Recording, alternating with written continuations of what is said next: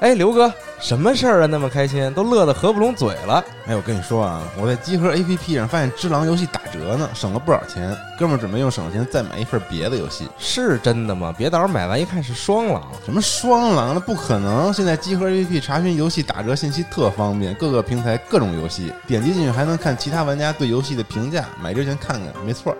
哎，我看看，哎呦，写的还真挺清楚的。哎，等会儿，等会儿。这游戏我前两天刚原价买的，怎么现在打折了？你呀，赶紧更新一下集合 APP 吧。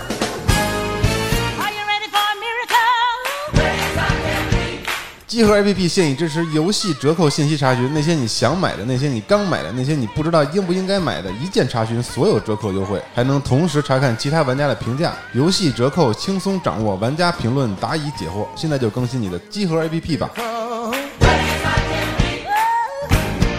ready for a miracle? Are you ready? Ready.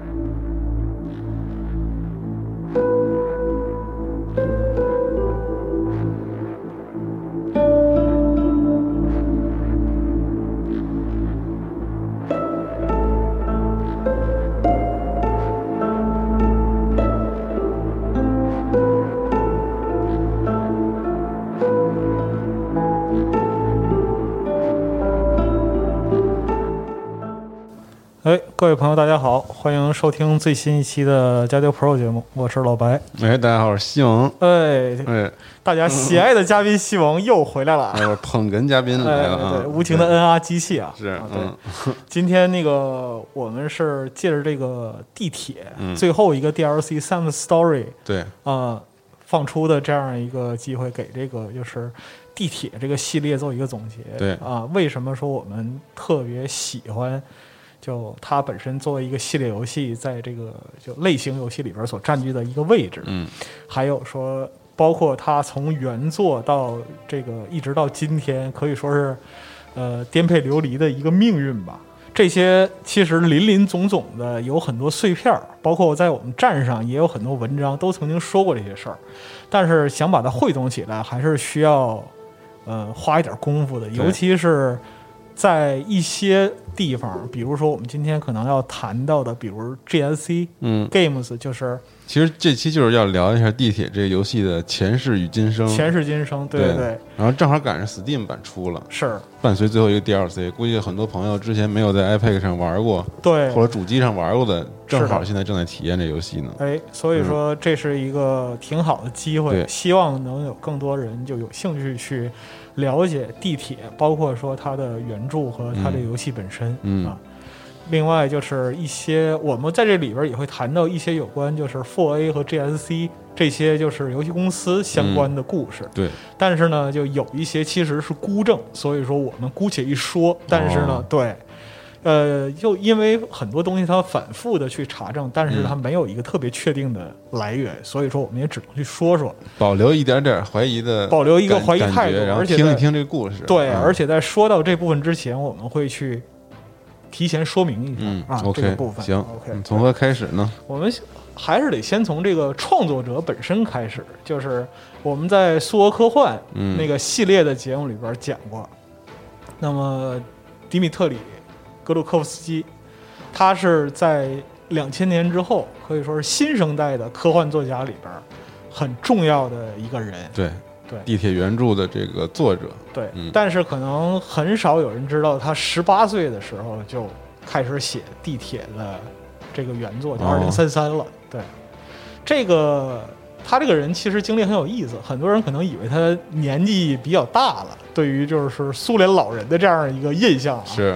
啊老年人，但其实并不是，七九年生，嗯，新生代的作新生代作家，对，就今年还刚四十一岁，对啊，嗯，刚刚四十一岁，只只比你大一岁。两岁，谢谢谢谢你，给给我一点空间啊，行行，对，但是就是他的父母其实。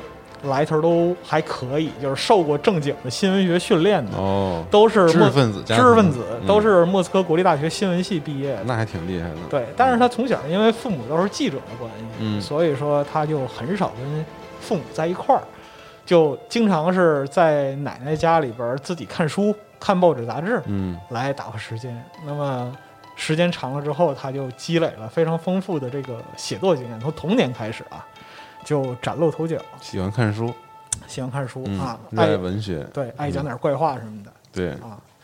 但是呢，就年轻人你知道吗？嗯他想象力是那种又蓬勃的、无穷无尽的。是，正好赶上他就是十来岁的时候呢，就苏联解体了。嗯啊正好赶上。对，嗯刚刚从童年到少年这个阶对段。，刚刚开始对世界产生一些认知的时候，对，苏联解体了。但是我们要说的是什么呢？就是苏联解体这个过程，对于他的认知其实是有一个，嗯，怎么讲呢？其实是有一个破坏和重建的。嗯在为什么说是破坏重建呢？他十几岁的时候阅读那些经典文本，包括就是苏俄文学的这些东西，对于他的阅读和写作习惯是一个良好的基础。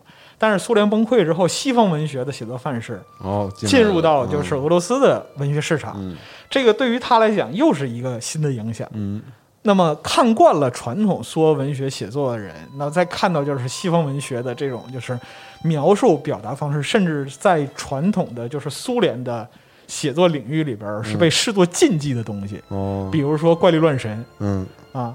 对，这以前咱们节目里也讲到过。对我们之前在苏俄科幻里边讲到过，就是苏联的写这些东西，你最后要落到什么？你要落到生产生活、为人民服务上来。对对对，对嗯啊，包括说你要讲，就是出现了一个什么现象，我解释不了，但最后你一定得告诉读者，这个东西是科学。是啊，嗯但是格鲁科夫斯基就发现，哦，西方文学没有这个禁锢嗯啊，他是怪力乱神，那最后他就是怪力乱神啊，我不用去解释，我只要描述这个现象就好了。是哎呀，这个东西太酷了。没有必须需要服务的一个目的。嗯对对，就没有自己的只要满足自己的表达欲就可以了。对啊，这是一个方面。另一个方面是什么呢？就互联网的兴起，因为他的父母都是从事这个新闻的这个行业的关系，他很早就接触互联网嗯啊，接触计算机，对于这个东西他有了一个充分的认识、嗯啊，包括说直到今天，你可以看到他就是仍然是一个网上冲浪高手啊，哎对。对，天天推特办公，是。对，所以说就是他在九十年代末的时候，其实他就已经接触了互联网，算是俄罗斯很早的一代网民。嗯，啊。那么再后来，就是他他在有共同之处了呗。嗯还行吧，嗯只不过我没有人家有出息，嗯。对啊。但是就因为他本身来讲的话，虽然那个时候他只有十几岁，我们说在九十年代的时候他只有十几岁嘛，嗯。但是从历史年代上来讲，他已经经过两个年代了，嗯。两个截然不同的年代所以说他在之前和之后，包括说自己的童年成长体验啊，以及就是苏联解体之后的所见所闻，这些东西结合起来，他逐渐的有了一些自己想要表达的观点。嗯。啊，形成了自己的一套体系。对，嗯这个是等于说是他形成自己想象的这样一个空间嘛。嗯那么他自己讲说，我十七岁的时候啊，坐在电脑前，忽然之间脑海之中浮现出这样的场景，啊，人们坐在隧道中的篝火旁，居住在地铁车站里，这是他们在地球上仅存的家园。嗯前方是黑暗与虚无，没有人知道前方会带领我们的英雄走向何方啊！这是典型的，非常典型的一个就是西方文学范式的个人英雄主义的这样一个东西。嗯是啊，而就是这种场景或者这种局面，在传统的这个苏联的科幻或者小说里边是不常见的，嗯但是在当时深受西方文学影响的这样，就他他的状态嗯，深受西方文学影响，所以说塑造一个英雄出来。哎，他觉得就是在末世的莫斯科有这样一个英雄啊，带领着人们走向未知的彼岸嗯，啊，这是一个特别令人激动的画卷。对，这是在不到两千年的时候啊，嗯九八、年，差不多九九年，在不同的就采访场合里边，他也有说过，呃，要不然说是就我做梦的时候梦见的，要不然就是我那个在闲着没事儿网上冲浪的时候自己想的。但总之可以肯定的是，这个想法在他付诸实施之前，已经有过就是很长时间的酝酿，嗯至少得有四五年。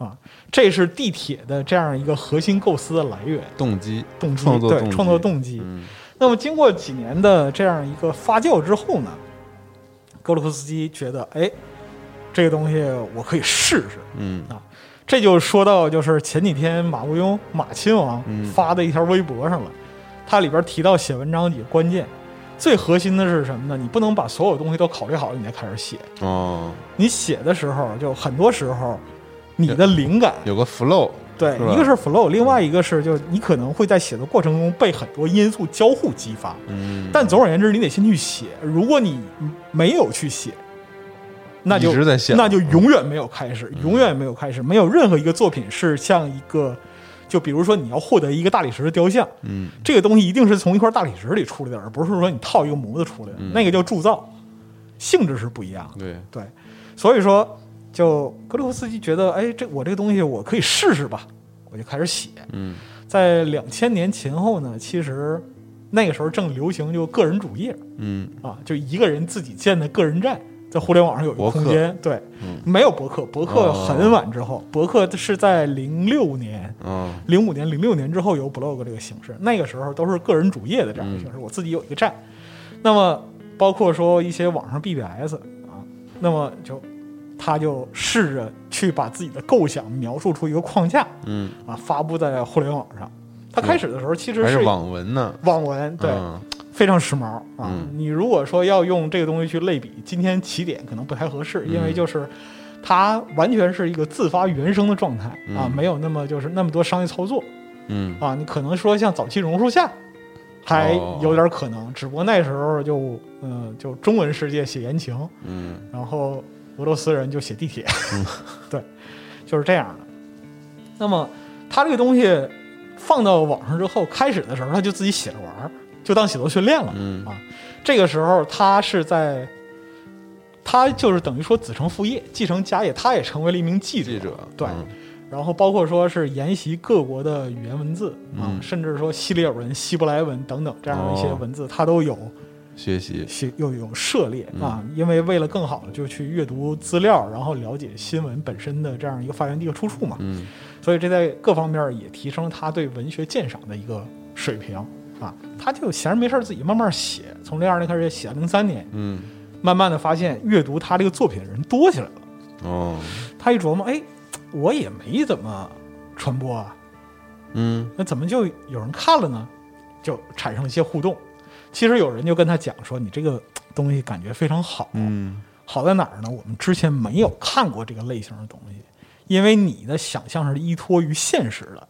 哦对，就我们生活在莫斯科，莫斯科的地铁我们都很熟悉，但是我们没有想过，就是依托着地铁能够发展出这样一个惊心动魄。而且刚刚冷战结束嘛，对吧？呃对，大家有这个社会背景在，另外就是是苏联解体之后，就大家或多或少其实都有一些心理创伤。是嗯对，所以说在地铁里边儿，就是每个站点的孤岛，其实有点像人们为了寻求这个自我救赎，嗯。啊其实切中了年轻读者的这样一个心态。对，包括说他们在这个年代里边儿意识到强大的祖国已经不存在了，嗯。但是自己又不知道往何处去，啊，这里边儿和地铁所描述那种末世落寞的这样一个情境是很很相符的，有共鸣，对，嗯。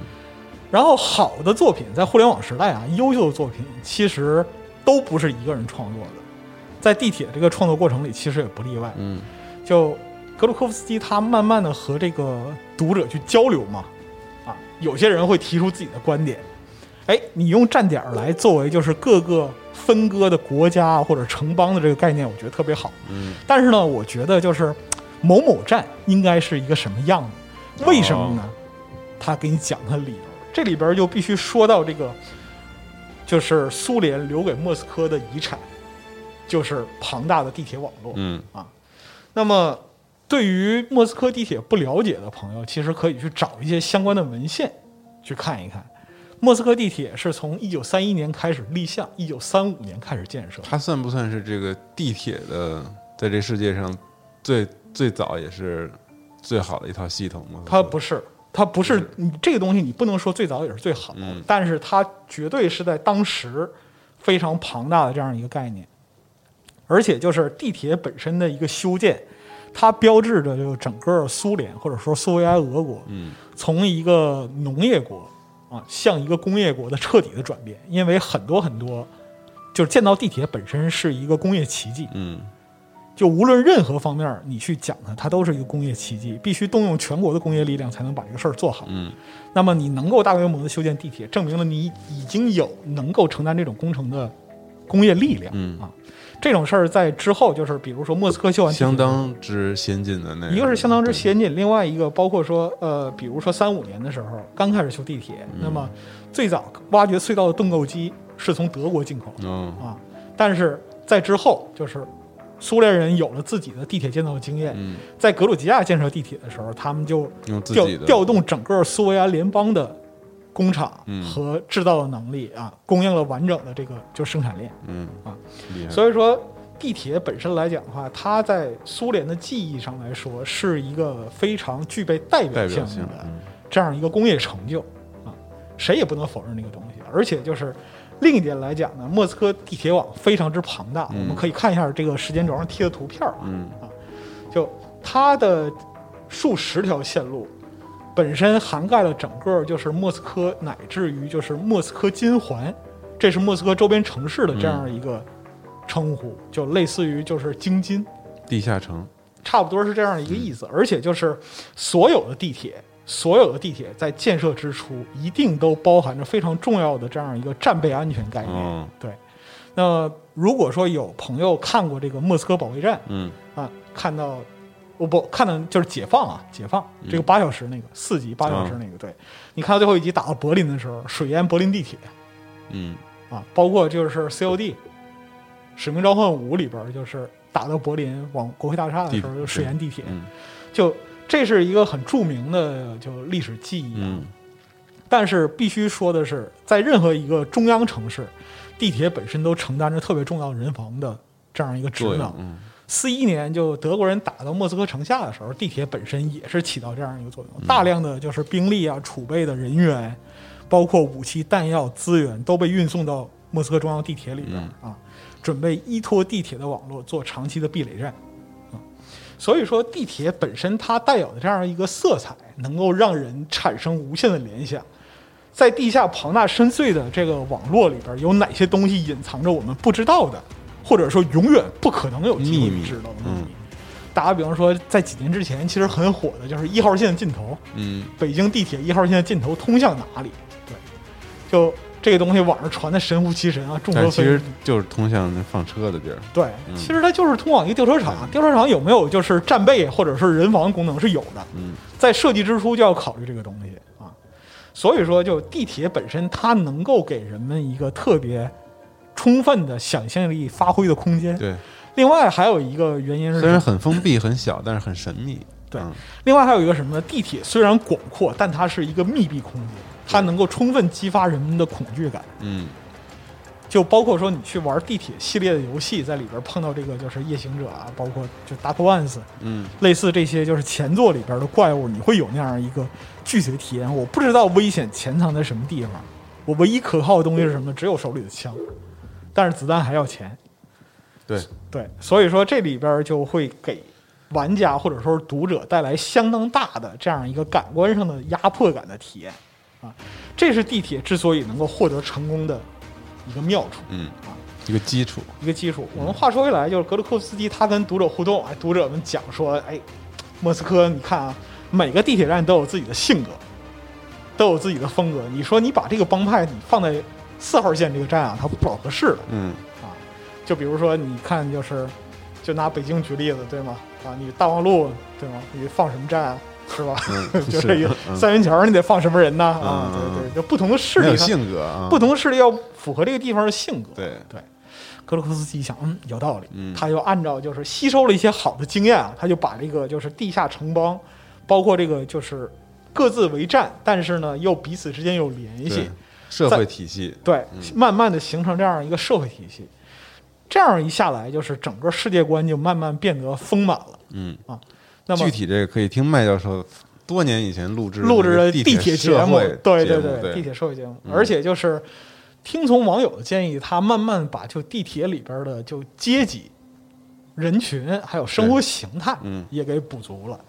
这个东西有点像，就是拿什么来做比较呢？就比如说像很著名的就网文小说，我们很著名的网文小说《窃明》嗯。啊，或者《临高启明》这种小说，它都是可以说是群众创作，就大家一起来创作，但是有一个作者来反映出来，对，执笔，最后把一个故事情节完整串联出来，其中涉及到各行各业的，包括各种阶层的人群的生活，其实是大家群策群力来完成的。嗯。对，所以这也是地铁它能够描述一个特别丰满生动的社会的一个核心原因，就是它不是闭门造车，是一个综合的智慧集合体。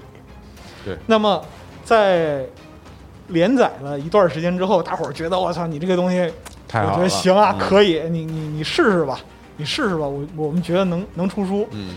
克洛斯基说我我是个记者啊，这个玩意儿就纯粹是闲着练手的，嗯。能吗？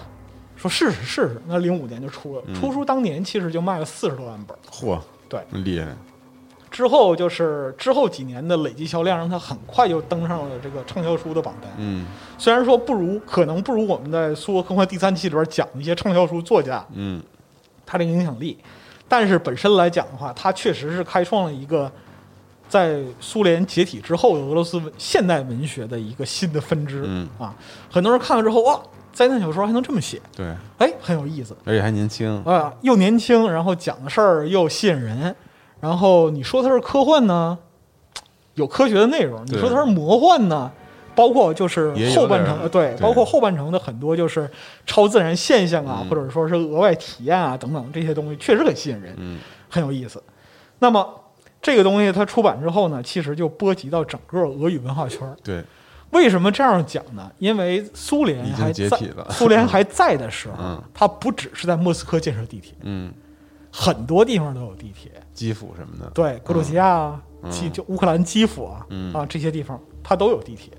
所以说，只要有苏联留下的地铁遗产的地方，看到这本小说都会感到莫名的亲切。嗯啊，这个东西就很有意思。包括我们在后边会讲到，就是大家写同人都会根据自己地方的地铁系统来写，这个很有趣儿。嗯。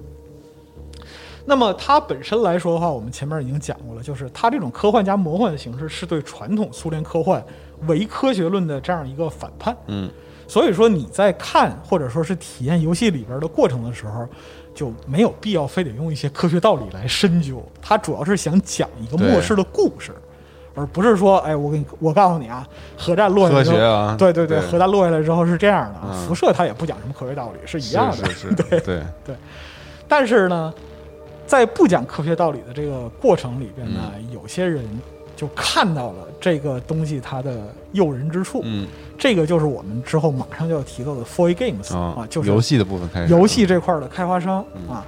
这个很巧，因为呢，就 f o r Games 的主创啊，或者我们讲说叫画事人、嗯，创始人，创始人安德烈普罗霍洛夫嗯，啊，这个人本身太难念了，对，这个人本身就很有趣儿。第一个呢，他是一个写代码的嗯，啊，程序员，他本身钟情于技术。其次呢，他对于科幻末世的题材非常有兴趣。嗯，在这个地铁还在网感觉上特集合一个哥们儿，对，如果在中国啊，可能 如果有对对对对对对，有可能。那么包括说，在地铁还在格鲁科夫斯基的个人网站上连载的时候，他就一直追，追的时候我觉得，哎呀，这个东西好，有点像什么呢？有点像我们之前做的一个游戏，嗯。这个游戏叫 Stalker，哦哦哦，对，嗯。就切尔诺贝利著名阴的影对对潜行者。潜行者，啊对对对。那么这里边要说到 Four Games 的前身 GSC Game 嗯 World，、啊对。这个是乌克兰可能是最早也是最大的一个游戏公司。潜行者就是这个公司做的，对嗯，啊，我们今天不能把潜行者这块儿就说的特别详细啊，，但是就但是他不能不提，不能不提，绝对不能不提，因为就是 GSC 这个游戏公司，它在乌克兰游戏的历史上占据什么样的重要位置呢？你今天到基辅去，所有的游戏公司里边都有 GSC 出来的人。嗯，就相当于一个大 CDPR 在波兰 对，嗯。一个大学校开枝散叶，包括他们老板谢尔盖·格里格洛维奇，嗯。这个人也很神，就他投资或者说是参与的领域非常之多，但是他很少露面，嗯。是一个青年富豪啊、哦。包括就零四年的时候，就因为 GSC 游戏这个游戏公司的成就获得了就是当年可以说是就乌克兰人杰，或者说就那个就富豪榜，呃，他没，他不是说那种就是正式的资源的富豪榜，嗯因为你知道，就是乌克兰本身资源很丰富，嗯排前面的很多富豪，他是靠资源发展，对，差不多相当于广东十大杰出青年，嗯嗯，对。乌克兰十大杰出青，年，乌克兰好青年，如果是就就是就是这样一个嗯定义，对 Sergey，啊，Sergey，对，这里边有两个俄罗斯人最常用的名字，名字一个 Sergey 啊，一个 Andrei，对，对，嗯。就他最开始成立这个公司的时候也相当传奇，就是呃，后来 4A Games 的创始人这个安德烈普罗克罗洛夫，嗯。他去回忆这段时间的时候说说，当时就 Sergey 把我找去啊，找去，我就看一破办公室啊，里边仨人，嗯。然后 Sergey 就跟我说，我听说你那个编程很牛逼，嗯咱们干一游戏公司吧。嗯安德烈说啥？咱能干这？能能能？你信我能干？就这样，就 GSC 就在一个破楼里边就起步了。嗯从二零零一年开始啊，可以说是成就不凡。嗯最开始的时候是几个人的小工作室，但是很快就发展到了几十个人，嗯慢慢的又把这个就是影响力和就是疆域都扩大了。因为在当时俄国的游戏市场上，有几个重要的因素在影响着就是游戏的来源。第一个是盗版游戏的输入，嗯啊。第二个是呢，这些输入的游戏内容没有为俄国玩家量身打造的东西对，啊，他讲的都是什么？都是昂萨的内容。嗯那斯拉夫人表示，就是我们也想就是玩自己的东西啊。对，GSC 他很有眼光，这个时候他就适时推出哥萨克嗯。这一系列的，就是也是带有战略性质，但是它是讲述就整个斯拉夫民族自己历史的这样一些东西。哎，人们一看哇，这个东西倍感亲切，对。哦，厉害了啊！是自己的文化，所以说，大家对于自己的文化其实非常非常欢迎、嗯。啊，而且就是游戏本身游戏性啊、可玩性啊，在当时的游戏市场里边不能说是一流水准，但是具有相当质量，因为在当时来说，游戏工业还远远没有达到今天的堆料要求的这样的一个程度，所以哥萨克在当时其实大获成功。但是现在网上，你如果说去看 GSC 维基百科，说是这个哥萨克给谢尔盖赚了一亿美元，是不可能，嗯这是不可能的事儿。首先，哥萨克它最多最多发行量也不过就几百万份，其次维基上这么说的吗？，对，维基上这么说的。嗯对，这个事儿其实是不可能的。对，嗯你想，就乌克兰，乌克兰的他妈国民生产总值才多少？你 告诉说一个游戏给他赚一亿美元，这嗯另外一点是什么呢？在当时，就是整个泛斯拉夫地区游戏市场的盗版非常之猖獗。你可以去联想一下 CDPR 早年起家的时候，嗯对对对，这个就是一个历史时期的一个必然现象、嗯啊。但总而言之，言而总之，GSC 在早期的游戏市场，它掘到了自己的第一桶金。嗯但是呢，打江打江山容易，守江山难啊。就谢尔盖这个人呢，他又有有点小问题。嗯这个小问题是什么呢？他做很多决定独断专行，他不嗯去解释。啊，就这样，我就这样，我就我不讲什么道理。这个从 GSC 之后的轨迹，你也可以看出来，他一直都是这么干的。嗯，独断专行，可以这么说，就带有一些这样的性质吧。嗯，就包括之后呃，For Games 对外的访谈会说，就我们跟那个 Sergey 拆伙，就我们从这儿出走，嗯。原因是因为工资分配的问题，嗯。就我们觉得他拿钱太多了，嗯。我们什么也没得到。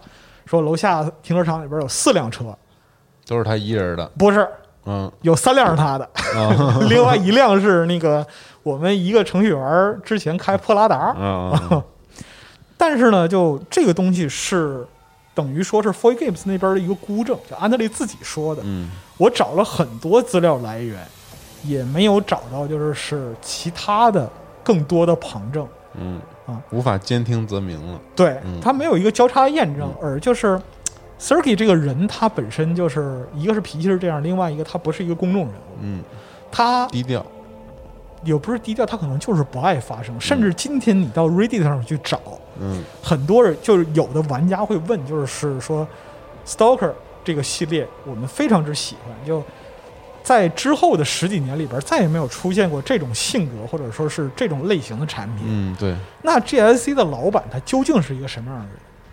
这个问题连俄语区的玩家都回答不了，嗯就没有人知道，就是说 Sergey 他在想什么，在做什么。很神秘，有人去猜测，他可能与一些就是乌克兰上层的就资源方嗯有交易，包括说是政权嗯啊，类似这种，或者说是游戏本身就是它像一个闲暇的，或者说是一个分支的产业。对这个东西，我根本就不 care。哦，我当初是为了兴趣开始做它，那我就是做完完了，做完完了，我做与不做，我也不在乎。哦，就没咱们那么在乎，就没有把这个东西当成特别事业性的一个东西。包括说是最开始他开发 Stalker 的时候，就是提的目标，对于业界来讲，这个标准相当之高。零三年做最初展示的时候，确实很高，对最做最初展示的时候用的是一六零零乘一二零零分辨率，嗯业界都惊了。我当时还是在看大众软件呢，我当时看到这个游戏介绍的时候，我当时都傻了，对呀、就这简直是梦想当中的那种，一个是梦想开放世界的对，RPG 的第一人称射击的游戏，我操，这实在是太屌了！就是他当时提出了很多要求，或者说是目标，在业界都堪称是非常难以达到的这样一个，而且画面质量相当之牛逼，非常之高，对对对，以至于就是当时 FS 七八五零嗯这个卡跑不动嗯啊，非常之惊人。就他和 NV 甚至就对这个游戏谈了很多底层相关的东西，嗯对，很硬核，非常硬核啊，这是其一。那么在就是 Stalker 开发的过程之中呢，它是自己开发的引擎，这在当时倒是蛮普遍的，因为它就是当时的通用引擎发展并不像我们现在这样。现在这么对对对。对，但是这个引擎本身对于系统的性能和资源要求也是非常惊人的、嗯。啊，这在当时来讲的话就很过分，非常过分。那么，潜行者本身出来之后呢，其实是在这个就欧洲和这个斯拉夫文化圈受到了很大的这样一个追捧和支持。一方面来讲，就技术确实领先，理念确实牛逼，对，虽然说是一些设定就很很很糟糕，嗯。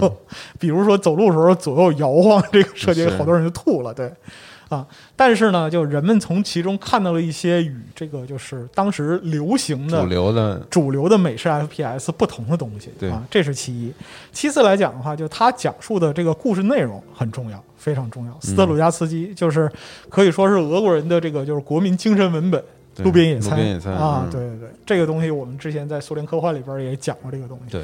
他在这个改编过程中能够恰如其分的反映出原作的这样一个精神或者说是灵魂，但是呢又没有完全机械的依赖于原著的这样一些表现。嗯。比如说像这个，如果你玩过《潜行者》，你就会知道里边的一些自然环境啊，包括就是地图的设置，其实它都是很巧妙的。对对，在当时的就是这样一个设计的环节里边，它的开放式地图可以说是一个很非常崭新的一个尝试。嗯对，就人们没有想过，就是哦，原来一个打枪的游戏可以做成一开放世界的可以开放世界，而且就是它不是说线性的，就剧情推着你走。对，Stalker 上市的时候，很多就是 FPS 仍然是走一个线性路线，嗯啊剧剧本指示你走到哪儿打谁，对，你就这样你就这样打。但是潜行者不是这样，嗯潜行者给你非常大的这样一个自由空间啊。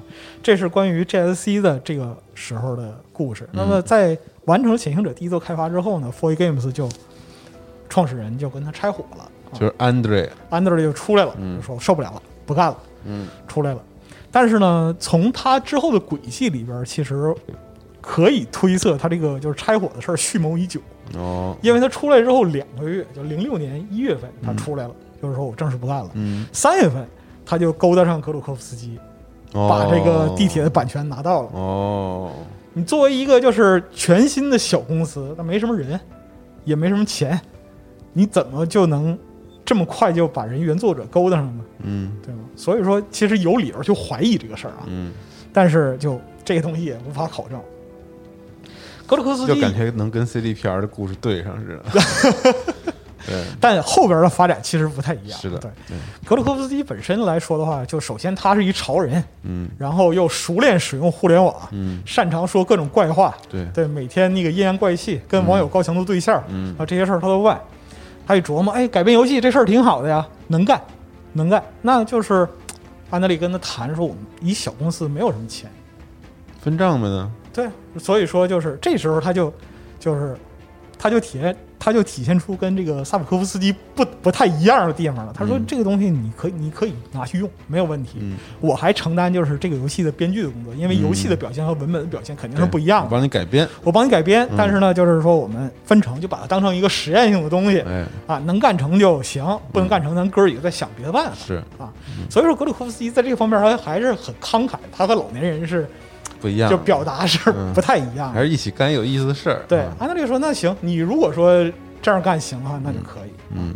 所以说他，但是呢，他又继承了一些 GSC 团队出来的头很铁的这样一个性格。嗯。他本人是技术出身，他一琢磨，哎，我要干一个游戏，我要干一个游戏，这个游戏要达到我想要的这样一个效果。嗯那现在市场上所有的东西，我觉得都不行，嗯我要自己写一个引擎，他就开始重新写引擎。嗯，又来 又来一遍，嗯等于说又来一遍。后来 GSC 因为这个事儿起诉他来着，哦说 4A 引擎和 GSC 引擎在技术上有很多的重叠之处，很像 X Ray 那款引擎，对，很像嗯 X Ray，嗯对。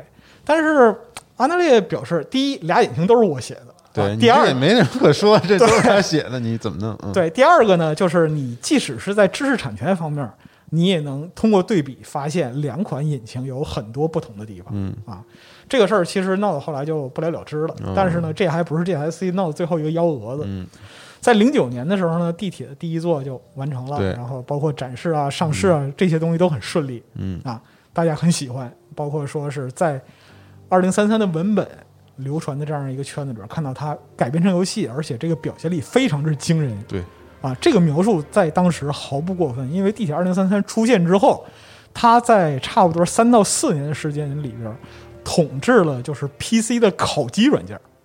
这个很、哦这个很奇特，对，嗯就因为它对于当时的硬件的水平要求来讲，又很高，实在过于惊人，嗯是过于惊人。就包括说是，呃，我们今天可能对就是 DS 十一、DS 十二的一些就是呃硬件标准啊，或者说是这个就是技术的要求，嗯可能觉得这个东西不新鲜了。但在那个时候，就包括说环境光体积物，嗯，那么就是纹理等等这些东西，就。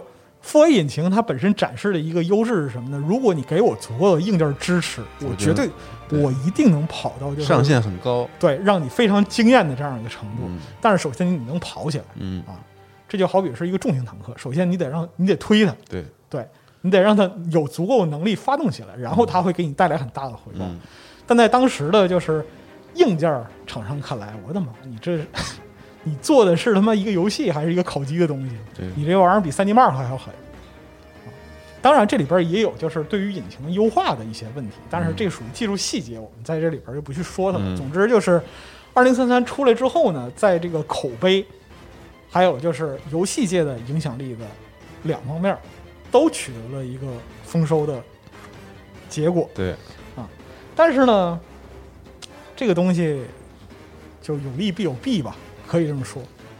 这一块儿完事儿之后呢，就格洛克斯基想说，那这个地铁很顺利啊，嗯。啊，就这个游戏开发很顺利，那之后的这个事儿，我觉得也就不会有太大事儿了。嗯。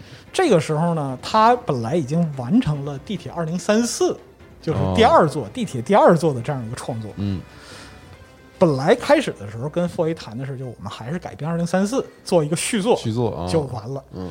但是就格鲁库斯基在改剧本的过程之中啊，他产生了灵感。哎，我有一个大胆的想法。嗯这个大胆的想法是什么呢？就他在自己的网站，包括说是 Wiki Fandom 上都提到过这个问题，就是在二零零九年的时候，我有一个宏大想法，我要把地铁的世界扩展为一个宇宙。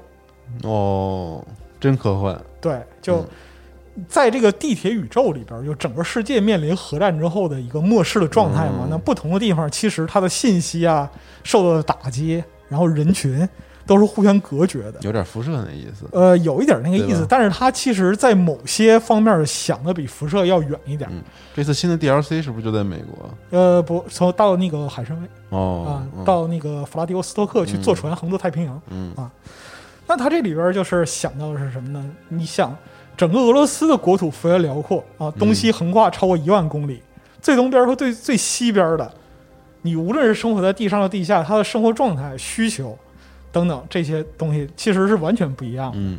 那么每在核战的末世之后，每个地方的部族都会发展出属于自己的文明和特征。对，这个我们在就是地铁最新地铁离去里边也看到了，就是你到贝加尔湖，你看到他们的就是这样一个生活状态，和在莫斯科是完全不一样的。对，所以说他很激动，哎呀，我有这样一个好的想法，嗯。操，这剧本我不写了，我觉得这个剧本你们也能写好。嗯，啊，没有什么问题，你们你们自己来吧。哦，不管了，对，不管了。说二零三四，二零三四这个内容能不能撑起来一个游戏？不能的话，你再编点新的嗯啊。所以说，这就是我们有了这个地铁最后的曙光嗯啊这样一个游戏完整的内容。这是属于是 for A 自己招了这个编剧进来啊，对拓展的，拓展的这样一部分内容。当然，这也惹了一点麻烦，我们可以之后再说。嗯在这个过程里边呢，产陆续产生了一些故事。整个乌克兰不是说从这个游戏公司的角度上，而是说从这个国家层面角度上。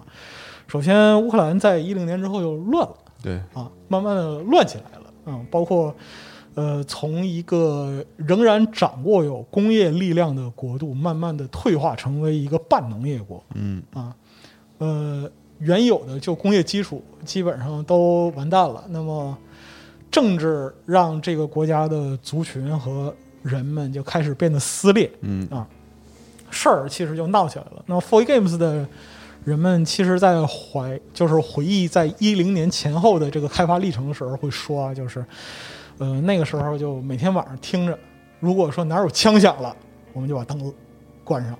哦，就很艰苦了，对，我们就把灯关上，然后就等那个外边安静了，嗯我们再干活。嗯啊，就是就有点接近于战争边缘的这样一个，状态。嗯对，尤其是在后来克里米亚战争爆发之后嘛，嗯那整个乌克兰，包括说基辅的这样一个局势就更加动荡。嗯啊这在这个过程里边就 Four Games 始终是在坚持开发，但是在过程之中呢，就最后曙光马上就完成了。今年上线的时候，我们知道 THQ 倒了，对，就它发行商嗯 THQ 就再见了。虽然说它本身来说也有很多不尽如人意的地方，但是它毕竟是支撑着这样一个游戏开发的最重要的一个经济来源。对，啊，它作为发行商，它会给一些预付金嘛，啊，那在在这个时候呢，就地铁这个 IP 本身也变得就是它的命运变得不确定了。对，啊，因为从整个世界游戏的这样一个角度来讲的话，地铁不是一个大品牌。嗯。啊，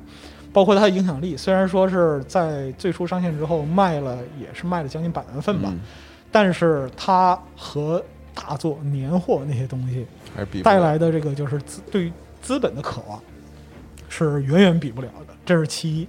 其二，这个题材换到哪个发行商能驾驭，嗯这是一个核心问题啊。其三 f o r Games 它本身来说的话，作为一个乌克兰的游戏开发公司，它有很多地方与外界来说是信息不对称的。嗯它所有的员工都是乌克兰人或者俄裔的，嗯。就是斯拉夫民族的，就他等于说是有自己的这样一个文化闭环儿。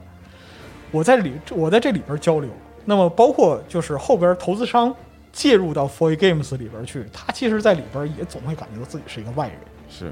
对，所以就是很多种因素综合起来，让人们对于这个 IP 有点儿迟疑，或者说是举棋不定的意思啊。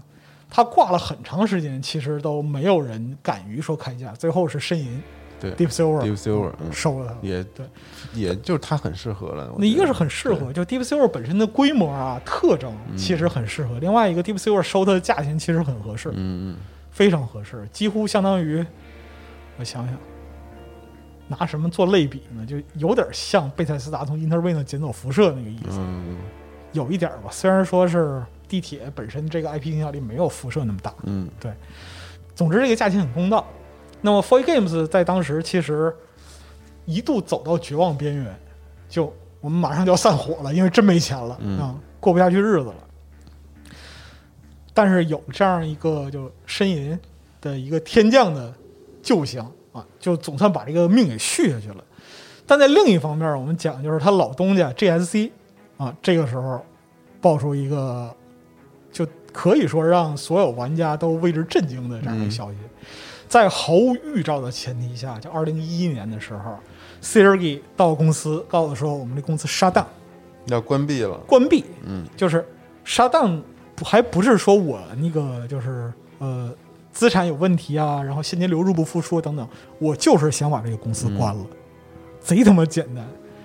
就这个东西没有预兆到什么程度呢？Sergey 去这个 GSC 宣布这个消息的时候是礼拜五，礼拜四的时候，《潜行者二》的团队刚开完技术会哦，，Demo Alpha 已经做出来了。嗯就离实现就一步之遥，所有的就是基础概念马上就能摊开来给所有人看到。是一一年的时候，二零一一年，嗯所有人都以为就是小廖傻他 来公司是为了看这个 demo，、然后跟大家讨论游戏未来的方向。嗯。但是所有人都没有想到他来了是宣布这样一个消息，嗯。而且就当时在场上回忆讲，就是他根本就没在现场停留，说完就走，所有人都不琢磨游戏的事儿了，对，他就不琢磨游戏的事儿了，所有人都不知道发生了什么。嗯。但是 GSC 就这么关了，嗯。确实是关了。这个事儿其实就很有这老哥自己的风格，因为就是后来安德烈吐槽他嘛，讲说是他基本上不太会听别人说我们的意见，嗯他基本上不太会听我们意见。什么事儿就是说他定了，他觉得这事儿行，那就是行。嗯啊如果说不行呢，那你给我想个办法才行。总之，我就我不要我觉得，就不是我不要你觉觉得我要我觉得啊就是这样一个状态。包括说是在零六年 f o r Games 从家里出去之后，那么他后边又扩展自己的团队，那就是做了就是潜行者后续。嗯，但打个比方说，做完后做完清空之后，他立刻就把整个美术团队都给开了。哦，一整个美术团队十几人。这样 f o r Games 在零七年就开始地铁开发的时候，正在愁没有美术资源的时候，一下全有，一下全都有了，所有人都过来了。嗯对，所以说这个事儿其实就很奇特，但是它可能是属于游戏领域之外的事儿，嗯我们没法去过多的猜测或者说是考证。那么就 GSC 黄了，黄了之后呢，就是他留下的人其实开枝散叶，就在整个乌克兰遍地开花，遍地开花，就是大家或者是去别的游戏公司啊，比如投奔 f o A，嗯。这就是一个很大的去处，因为 f o A 当时团队扩张，它确实需要人才。另一方面，还有很多人自己成立中小型的游戏公司啊，包括独立游戏工作室啊，自己去做游戏啊。但可惜了 Stalker 二了，对啊，然后 Stalker 二在一四年的时候，其实又宣布说重组最，GSC 又宣布重最近又，有新的消息嘛？最近又有新的消息，但是就它一直没有一个很具体的内容，嗯然后加上谢尔盖本身他之前的行事风格，你很难给这东西做出判断。对啊，这是 GSC 的题外话，但是 f o A 就是在地铁最后曙光这块儿续了命嘛，续了命之后呢，就发行的结果其实差强人意啊，也不能说太好，对啊，但是也不差。总之是就这口气儿是吊上了啊。在这之后呢，格鲁科斯基回来玩了游戏，他不干了。嗯他这时候他心里不爽，因为是什么呢？在最后的曙光里边，他设置了两个就是势力，一红一黑。对，啊，红就是红军，然后纳粹对，嗯黑就是纳粹嗯啊。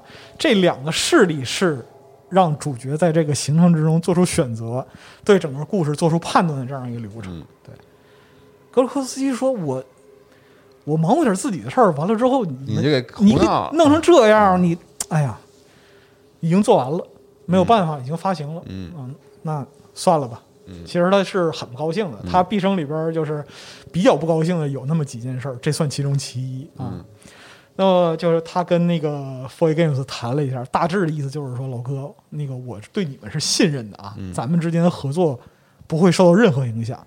但是你这改的也有点太离谱了，嗯咱们好歹也是生在红旗下、长在春风里的人，嗯对吧？你这么聊天不老合适了。红军他能和纳粹相提并论吗？嗯然后 o A 那边想了想，嗯，你说的也是有道理啊，我们这编剧可能太幼了一点，嗯但没有办法，已经这样了，那么我们之后想办法弥补吧。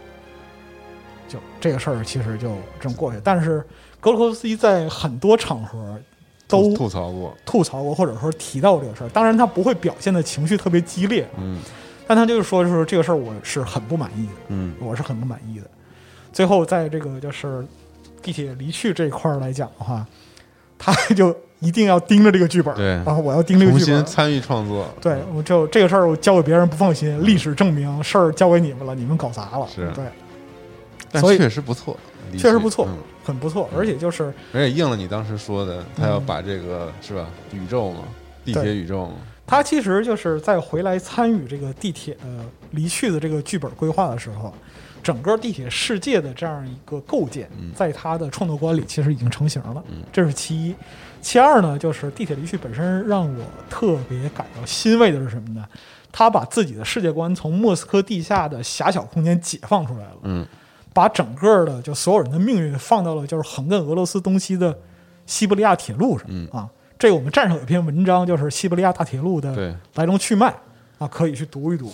这个这条铁路是就它的成就是沙皇俄国时期的成就，嗯它是整个俄国控制远东西伯利亚一直到弗拉迪沃斯托克的生命线。嗯那么把所有人的这样一个命运，就是整个斯巴达小队在地铁里边这样一个小队的命运啊，放到这个就是动脉上，嗯，其实是所有人奔向希望的这样一个过程。对，啊嗯，那么这样一来，它作为三部曲的一个收尾，其实整个的利益，包括说是最终的表达，都得到了升华。而还有一个，我觉得他参与的有一个特别了不起的地方是什么呀？就是因为你刚才不是你刚才说的是他们把整个的场景变大了，对吧？嗯他们从整个嗯地铁里搬到了这个整个一条铁路线上，嗯它有了一个世界的概念。嗯嗯，但是它相反，其实它在我觉得在文学表现上，它相反变得更小了。它特别集中于斯巴达小队里面每一个人物的性格的体现啊等等。就世界变大了，但是其实他们关注的人物内心啊这些东西，文化变得更小，更加集中。对就你觉得它是一个非常好的一个作品。呃，如果你玩过《地铁离去》的话，嗯你在通关之后，就是玩过整个流程之后，你会想起来，就这个小队里边每个人物都非常的丰满，超长的台词，有自己的性格，嗯有自己的表达。你他你会感受到他是一个真正存在于末世、有血有肉的人。所以代入感很强。这这部作品，而且不是一个，就是他还是有这帮人的情怀在，你明显能感受到。对，而且另一方面来说的话，就是在这个小队里边，每个人的命运其实玩家都会参与到。对对对，你会决定他们每个人在最终的呃经历之中是活下来、嗯还是就丧命，这是一个非常关键的一个情感或者说道德选择、嗯啊。这里边其实就嗯传递着那种就很传统的斯拉夫式人人文关怀吧。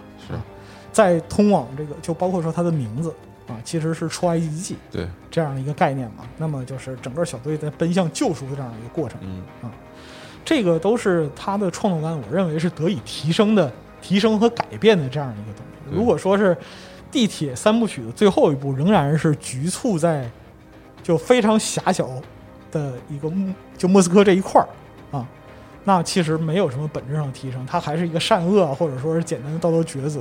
嗯但是它本身把这个世界观、场景以及就是对人物刻画放到一个非常广阔的场景里边儿，这个东西就非常值得探讨，对而且让人回味无穷啊。所以说，这是格鲁科夫斯基在这个创作观上的这样一个进展嗯啊。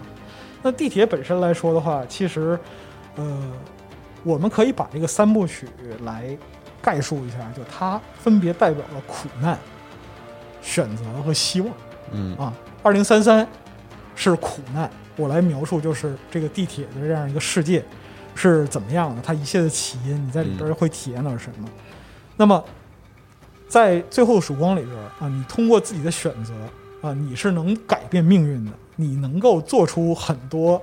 改变历史轨迹的东西，那么包括说是小说的结局，小说的结局其实在游戏里是个 bad end 嗯。啊，是一个坏结局啊，就等于说是把 Dark Ones 灭掉了。嗯。但是在这个游戏里边，你可以通过自己的力量来改变这样一个悲惨的结局，让整个世界的走向向一个更好、更和谐的方向来引导。当然，这个时候他的世界观还是局限在莫斯科，嗯。但是到了就是地铁离去之后，你在西伯利亚铁路线上奔驰，其实你在打枪的过程之中，你有更多的空间对，和时间去观察、去想象。如果说你是前两部游戏的玩家的话，那么和莫斯科的空间做一个对比，嗯那么地铁离离去可以说是一个真正的冒险对，啊！而且在这个过程之中，你会明确的感觉到我的行为或者说是我的努力是能够确确实实的影响到身边的每一个人的。那么在格鲁科夫斯基最开始创作《二零三三》的时候，他可能就是他的利益仍然是一个就很简单的英雄小队式的这样一个故事对，啊，没有去想太多。就伟大的创作最开始的时候动机都没有那么深刻啊。嗯首先是要好玩，我要自己写。但是呢，在第二部到第三部的过程之中，我们说最后曙光他参与不多，所以我们不去就过多讨论。嗯但是在二零三四、二到二零三五，以及就是地铁离去这些他亲身参与编剧的剧本里边，你可以看到，就是属于传统俄罗斯文学的那种人文关怀又回来了。对，在最开始的时候，在二零三三里边的时候，我们可能注意到的更多的是一个视觉奇观，一个怪力乱神，一个想象空间里边的东西啊。地地铁的隧道啊，阴森阴森恐惧啊，然后里边潜藏着未知的怪物啊，然后你要在里边冒险啊，你要去保住自己的命，你要在每个站点之间穿梭，然后尽量获得更多生存资源。对，它是一个生存种田文儿。嗯但是到了就是离去的时候，你会发现就是，嗯，我不知道这个称赞是否过誉啊，但是你可以看到就是，呃，属于就是普希金、托尔斯泰、屠格涅夫好家伙，嗯 那种对就是俄罗斯广阔风光田园和苦难的人民的关怀，对对对，确实，又重新回到了这样一个就舞台上面。嗯它不再只是局限于就这个人是英雄，阿尔乔姆是不是英雄？嗯到了第三步，你可以通过自己的选择让他成为一个英雄，对，你也可以让他无恶不嗯作。但是呢，每一块土地上，在伏尔加河畔，在里海，在贝加尔湖啊，你会看到每一个生存的人都有生存下去的动力和理由啊。如果你能够理解他们的动力和理由，你一定能从和他们交流里边找到最优解。对，而不是说单纯的上来就突突啊，突突完了之后这事儿就了了，不是这样的、嗯啊。它不是杜牧，你靠那个 一个枪就能解决所有问题。对，这是一方面啊。另一方面就是人文关怀本身反馈给玩家的，其实是你深入故事的这样一个感动。这在现代的一个 FPS 游戏里边是非常难得的对，啊，非常少见。那就反而变得很难得了，现在反而反而很难得。对对对在过去觉得它是一个特别情怀的作品，所以就离去。对，很情怀。这个你看，就是我们办公室每天晚上孩子们 COD，对呃，今天晚上有人 COD 嘛，就没有感情动物，感觉就是对对，就变成了一个就打枪工具人、嗯啊，就单纯的就依赖多巴胺的分泌是啊。但是在地铁里边，如果你愿意沉下心去阅读，每或者说个人的对白，对，一阅读每个人的对白，包括笔记、日记，嗯每个人就是每个队友他都会给你留一东西。嗯啊那么就是路人，甚至是你在就是湖畔或者沼泽旁的木屋里边碰到路人，他跟你随便聊几句天儿。一定要选择这个俄语配音包啊，一定 要下载这个，嗯，对你得听原汁原味儿的俄语嗯，那啊感感觉绝了，真的是嗯是，就你会就认识到啊，这样一个世界的它的细节是如此的充实和完整对啊，每个人的生存都有他自己的理由、嗯啊。这种时候你会沉浸在这样一个氛围里边儿。就其实我有点儿有点儿感慨啊，就在地铁刚出来的时候，或者说是就 f o r Games 刚从 GSC 拆分的时候，零六年嗯那个时候，就一个游戏。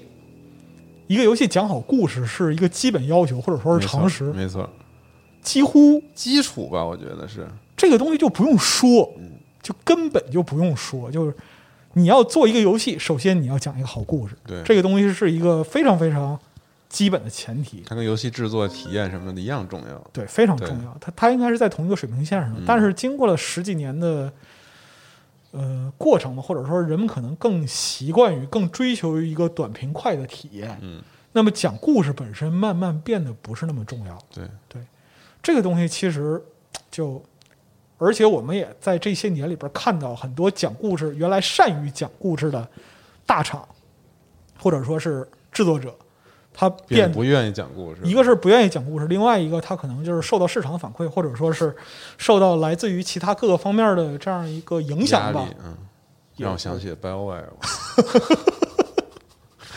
有有嗯有有这个联想的，有这个嗯，但确实就是我也有这种感慨，有这个联想空间，对。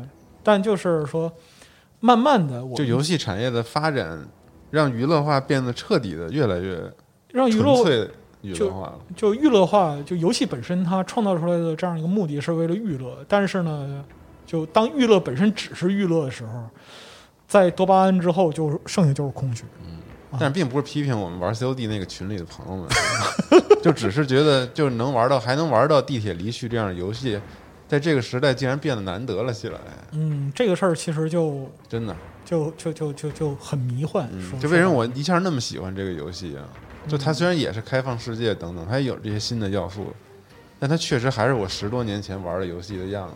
就或者说是它的初心吧，就扎是可以特别好的描描写这个，去评价这款游戏。扎实太牛逼了，但确但确实扎实，确实渣，确实扎实，就是你在之前体验到的一个叙事的，或者说是靠故事来驱动的游戏里边所必备的要素，这里边一个不缺，没错啊，甚至非常的完整。对无论是从呃世界观啊、基础的人物特征啊、武器，嗯，然后包括说是轨迹啊，整个的剧本流程的这样一个设计，都是沿袭着非常经典的创作路线来走的。对，对相当的好。对呃，虽然说在最初上架的时候就有一些争议嘛，啊平台争议嘛，平台争议，嗯对对对，但是我觉得就平台争议其实无损于这个游戏本身的价值对，啊。嗯，那当时就还很闹了一阵儿，包括 For Games 最后自己也就暗戳戳的讲说这，哎，我们其实也不想这样啊。哎，确实干的有点恶心这事儿。对，格鲁科夫斯基他也说说，但是商业运作上的失败和发行方的失败，不代表这个游戏不好。我们在电台里能直接批评这个发行失败吗？可以，这这完全是一次特别巨大的失败。公关上的，公关上就是就让很多本可以好好体验这座的玩家们，对这个游戏丧失了信心和兴趣。我觉得，嗯，是有这样有这样因素，包括我自己他妈就是受害者。而且我特别理解商业运作，我觉得 iPad 和 Steam 之间的竞争是非常好的，对于玩家们来说是很正当的，我也是觉得。但是地铁这个实在是玩的有点有点太屎了，呃，就是没玩好。我跟你说，我是这个就是这场商业竞争直接的受害者。你就是预定了是吧？我预定了，而且是什么呢？在当时没有办法情况下，我把 Epic 绑了俄服。嗯，哦，但是 Epic 你只要绑定了服务器，你就不能转对回来，了。没错，当时 Epic 不能在国区购买，嗯所以我就转到俄服买的。嗯，转完之后，过了几个月，哎，解放区的天它变了，我操！嗯我原来账号都废了，就这样。对，对，所以说就这个事儿其实确实不是很妥当，但现在好在 Steam 版也上了。对，就是希望大家不要错过这款游戏，而且 Steam 上线就打折，对，可能也是作为补偿的一个措施啊。嗯，可能是吧。包括说是他这回也是最后 DLC 都推完了嘛。嗯那么你现在上了，就是我强烈建议在 PC 上玩啊，这个游戏一定得没错，我就主机上玩的，那帧数 你什么体验啊？我虽然画面非常精美，但是确实那个帧数有点不太稳定，不太稳定，而且手太不稳而。且手柄操作它优化的还是一般，我觉得。那这个游戏天生就是为了就是 PC 端设计的鼠标和键盘，说白了，对，所以说所以我有点想再再玩一遍 PC 版。其实可以玩，其实可以玩，你也换电脑了嘛，对，对吗？嗯啊，我觉得是可以玩的，嗯就把整个 DLC 完整的讲一遍，包括这个呃 Sam Story 这个我们站上也有一个文章，它完整的讲了这个就是啊山姆的故事。嗯，这个 DLC 作为整个地铁系列的收尾，可以说是非常好，因为什么？嗯把它描故事讲完了？他一个是故事讲完，另外一个 Sam 本身他的身份非常特殊，嗯他是一个海军陆战队队员，他是一个美国人，对对对因为各种原因滞留在俄国，然对，没回去，变成没回了去变成了这边的战士。所以说是当所有人都完成了归家旅程之后，嗯只有他一个人要继续去寻找自己的回家之路。嗯，这是一个特别好也特别有味道的一个嗯收尾。编剧的敏感性还是在的，一个是好的角色，对，而且就是这个地铁离去到了它的最最后一个 DLC 收尾，可以说这个旅程是绝了。嗯，从莫斯科出发，一直到就是西伯利亚铁路最东端嗯弗拉迪沃斯托克，然后他准备坐船，他从坐船进入太平洋回自己的家，哦对，真好，这是一个特别完整的旅程。把回家这个概念讲完了，对这个设计的概念非常之完美。嗯所以说地铁这个三部曲啊，在它本身作为游戏来讲啊，嗯到今天来说，我认为是有了一个完美的收官啊。但是就是地铁宇宙还在继续。对，这是因为什么呢？就格鲁托斯基他在零九年的时候，在这个网站上提出了自己这样一个构想，就是说地铁是一个充满了各种可能性的世界。嗯那么我也不拒绝，就是喜欢地铁的人啊，去写同人。哦，创作，我愿意把这个就二次创作这个空间开放给大家，嗯。你们愿意怎么想就怎么想啊。哦，只要说是，就当然了，这里边也会有一些就是 OC 的东西，就比如超出了原作者的预期，嗯。跟世界观有冲突的东西。那如果说这样不行的话，那我们看大家是不是接受它吧。嗯，就不接受它，那就完了。嗯它之后也不会在地铁世界观里占据一席之地。嗯但是如果你写得好的话，它就能够进入地铁的空间来。哦对，开放给大家了，对，嗯所以说，在这样一个就推动之下，它就地铁本身的爱好者或者同人就雨后春笋了、嗯啊。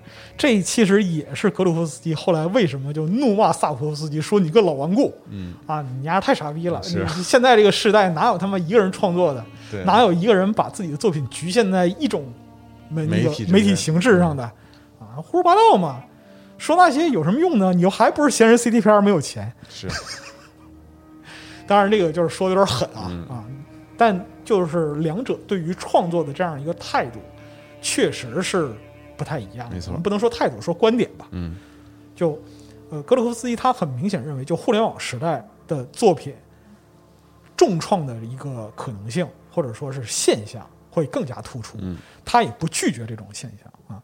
所以说，地铁的这整个宇宙，在除了莫斯科的地铁之外，现在是呃基本上遍及整个前苏联的大地，包括圣彼得堡哦，啊，呃基辅啊，格鲁吉亚的第比利斯，都有，对，嗯。甚至包括说世界上其他有地铁的城市和国家，嗯。包括中国、美国、英国、法国等等等等，都有人在写创作对，因为这个就总体的大前提是什么呢？当世界陷入末日核战的时候，只有地铁才能够保护人们的安全。对，对，所有创作的根源都会归结到二零一三年七月六日，就是地铁这个时间线里边核战争开始的时候，嗯阿尔强姆被他妈塞到就是地铁地铁上，一切从那个时间段开始。那么各个地区的人们针对自己所在城市的这样一个地铁的系统，还有认知的了解，啊，他去描述我们所在这个环境下嗯地铁是什么样的一个概念。那包括说是像基辅，基辅本身来说的话，它和俄罗斯可以说是爱恨交加的这样一个历史的纠结吧，可以这么讲。那么就是跟基辅相关的地铁同时创作，其实也是最多的。嗯啊，那包括说是 还有一些很奇特的地方，比如说加里宁格勒啊，原来属于德国的科尼斯堡啊，它作为就是俄罗斯的一个飞地。啊，地理上靠近德国，但是就呃精神属性上靠近俄罗斯啊、这里边人有些创作那太巨魔了，对，包括还有一些呃，就是斯拉夫文化圈之外的创作，比如说中国人，嗯。啊，中国也有写这个就是地铁同人的啊，包括是这些同人也都往这个翻 dom 上发过嗯。啊，其实仔细读一读也挺有意思的，在这个地铁中国版的一个设定里边，就是中国在核战之后剩下的人一直向北进发嗯。啊，到了西伯利亚，其实最后在伊尔库茨克边缘吧，跟那个就是地铁离去最后的终点贝加尔湖嗯啊，其实已经不远了。所以，如果说你接纳他到正史这个环节里边的话，你可即将碰到 对对司法小队有可能会碰到中国人。嗯啊。当然了，这个都是仍然在构建的一个过程。那么我们也知道，一个同人世界它要完成一个就很庞大的这样一个世界观架构，它是需要时间沉淀的。嗯而在这个过程里边，其实需要更多喜欢他的人在不断加入。对，这里边其实想要提一个特别对于地铁的文化或者是地铁的创作特别有帮助的自发性组织，就是地铁百度贴吧。嗯啊，特别牛逼。就我是真心真意的崇敬这些弟兄们，从二零三三的时代开始，就不遗余力的在就是传播和推动地铁相关的内容。嗯对，包括说是在呃二零三三最开始的时候，有一出版社引进了嘛，那一个译本不是很好。对啊，那么就是贴吧的弟兄们自发翻译自发翻译，嗯然后就当时其实也没有多说什么，就是是说翻译不容易嘛，嗯啊，但总体来讲翻译的结果不是很好，嗯那我们自自己动手吧。包括这个之后的作品，二零三四、二零三五、二零三五现在还在贴吧连载嘛，嗯嗯，就都是这样一个自发传播，说明他这个作品本身来讲，无论是作为文学创作，还是作为一个构建世界观的基础框架，它都有相当吸引人的地方。对啊，但是对于中国的普通读者来讲的话，其实有点遗憾，就是有意当初引进格鲁库夫斯基这个二零三三这个版本的时候，有点仓促。嗯啊，包括其实你现在去找当时这本书的书评，你就会发现里边儿呃相对来讲比较隐晦的提及了它翻译上的很多缺点我。有那个书，对，嗯，基本看不下去，看不下去，看到一半就不行了，有点嗯，对，那个就里边的翻译错漏之处实在是有点多。对对，而且就这个事儿，我们说过格鲁克斯基毕生有几件不满意的事儿，一个是这个《地铁最后的曙光》的嗯改编，嗯还有一个是萨普科夫斯基跟他对着干，啊，还有一件事儿就是中译本引进这个事儿。哦，没弄好，没弄好，嗯。这个事儿让他特别生气，而且据说还有一些经济方面的纠纷，哦。但是呢，我们没法确证，嗯，我们没法确证啊，这里边就不去说它了。行，对但是呢，就呃有几方的消息或者说是未经证实的资讯，说地铁还会重新引进中国，嗯，挺好，一个完整的三卷本的形式嗯。啊，因为我们现在也在。哎，一转公式啊，进入广告环节。嗯，啊，因为就是我们现在在做合适嘛，还有广告呢，有有有就合适本身它和一些出版商是有接触嘛，嗯。我们去年和几十家出版商有接触，那么包括他们的一些新书计划，我们都提前会知道一下，对引进计划这些东西，我们都会打听一下，了解一下。嗯。然后我们的出版商伙伴在了解了集合的特点之后呢，他们也会选择对应的一些资讯对，啊，集中的给我们就是透透风。嗯啊，这样的。所以说，呃，我们得到的消息是，地铁会重新进入中国，嗯以这个三卷本的形式。但因为就是各方面的原因啊，包括这个版权啊、翻译，还有还有，还有今年疫情嗯啊这一系列的事情，所以说目前什么时候落地其实是未知的。嗯，嗯，但是应该会有。太好了，对，嗯。那么对于就是喜欢地铁这个系列的玩家，或者说想要了解地铁世界全貌的一个读者来说，啊，未来还有的是机会。嗯。啊。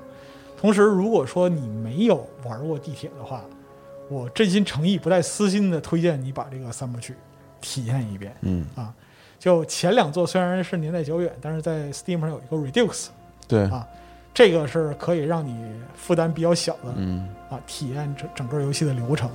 那包括是离去这一座的评价，我我我可以给他很高的评价。我也是。对，我非常喜欢这个作品。安娜，我老婆就这样，对，也是我老婆啊，拔剑吧。嗯。啊。但确实就它里边塑造的每个有血有肉的人物形象，足以让你去怀念。嗯。啊，或者说是去铭刻在记忆里啊，因为它是一个真正的就斯拉夫民族在面对苦难的时候体现出的那种就是坚定、乐观、勇敢，同时在就是像野兽一样凶猛的时候，又富有诗人的浪漫。嗯这是在现在的游现在的游戏里边，二零二零年了，在我能接触的游戏里边特别难得也特别值得珍惜的东西。嗯对所以说，就是关于地铁的这样一个前世今生啊，来龙去脉，大概来说就是这么些啊。其实是从一个很简略的角度去说的，很多细节啊，包括说是呃各种无法考证的东西，我们都没有往里塞嗯啊，也留给更多的朋友去自己挖掘哎啊。对，嗯另外需要说一下，就地铁的维基百科不可全信啊，嗯啊不一定都是都是对的啊。很多东西在它的 fandom 上，就是今天也是今天有，明天没的。嗯啊就在找 For A 或者 GSC 相关的资料的时候，一定要有比较才有鉴别。嗯。嗯。大致上就是这样，，OK，啊。很精彩一期节目啊，我觉得。是吗？是是是，并没有，特特特好，但其实确实是特别喜欢地铁这个游戏。